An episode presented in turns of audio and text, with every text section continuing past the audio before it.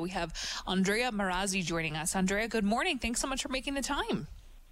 Good morning, everybody. Thanks for inviting us.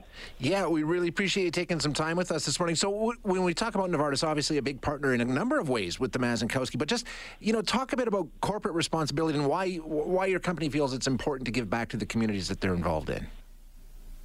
You know, giving back to society and becoming a trusted partner, it's it's one of our core principles and, and what we want to stand by. And, and this means we want to do more and we want to be a, an active you know, member to the patient community and also broadly to the community we live, we work, and, and we serve. We're very involved in, in many local programs and initiatives that support different causes. And, uh, you know, our associates taking part in annual drives, awareness days, fundraising events that are organized by the company. Also now for uh, almost 25 years, we are having our uh, annual community partnership day. So where every associate across the country support local nonprofit organizations through community services.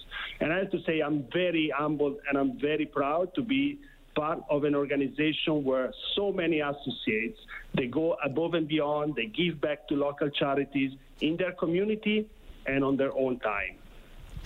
So, uh, why, Andrea, was it important to get behind the, the care at the Mazankowski?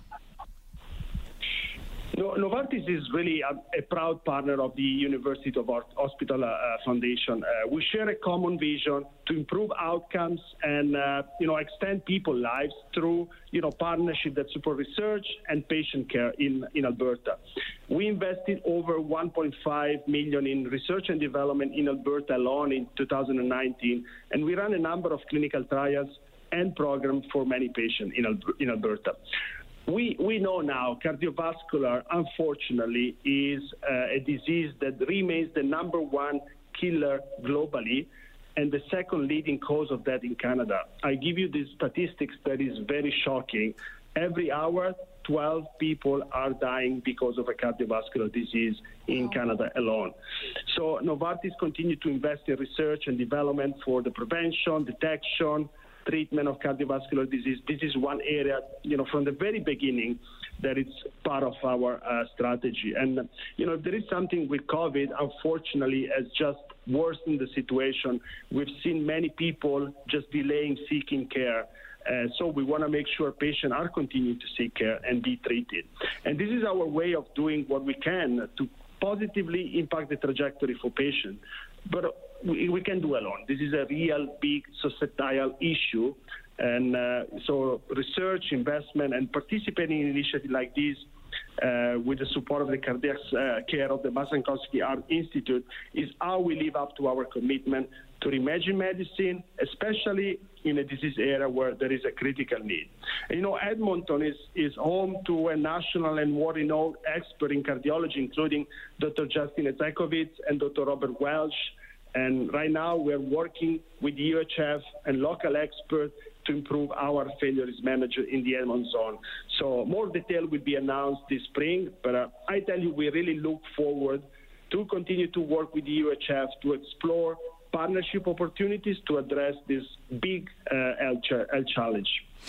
Yeah, and when we hear numbers like that, Andre, obviously um, heart health is, is vital. I mean, as you said, it is a leading cause of death around the world, uh, including here in Canada. And, and it's days like today that can go to try and reversing that trend, and that's why it's so important.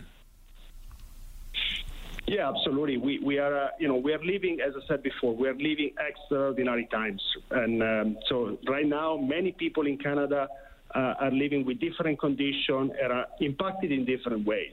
But as I mentioned before, uh, cardiovascular has really suffered, you know, a, a, dramatic decrease in people seeking care. Almost 300,000 patients, uh, you know, over the course of the pandemic, has just, uh, you know, delayed, uh, whether it's preventative or acute, they're, they're just delaying seeking care, which is a which is a big problem. Mm-hmm. So uh, this is we, we say it's becoming a silent epidemic. And, and I think we it's now time to do something. And this uh, opportunity, working with the Mazankowski Alberta Art, Art, Institute, is an important part of uh, you know this uh, this uh, strategy. And, and uh, we think it's it's now time to do something. So by donating, you're really contributing to ongoing research and to advance cardiac care. And I tell you, we are committed to bend the curve of mortality due to, due to cardiovascular disease. Uh, there are a number of modifiable risk factors. We have, you mentioned before, we have the technology, we have the innovation, we have the thought leadership, so we have the toolbox to make it happen. So let's work together. Let's reimagine medicine together to extend and improve people's lives affected by cardiovascular disease. Absolutely. Yeah, well said, said, Andrea. Well, thank you so much for all of the work that your company does and for making the time this morning. We really appreciate it. Thanks for your time and good luck for the rest of the day.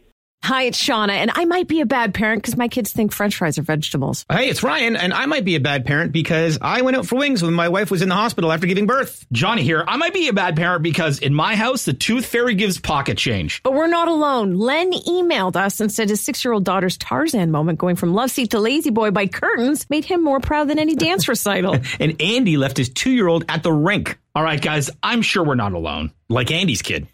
For stories and confessions like this, make sure you check out our podcast. It's called Bad Parents, and it's available wherever you get your podcasts. I left a glove at the rink.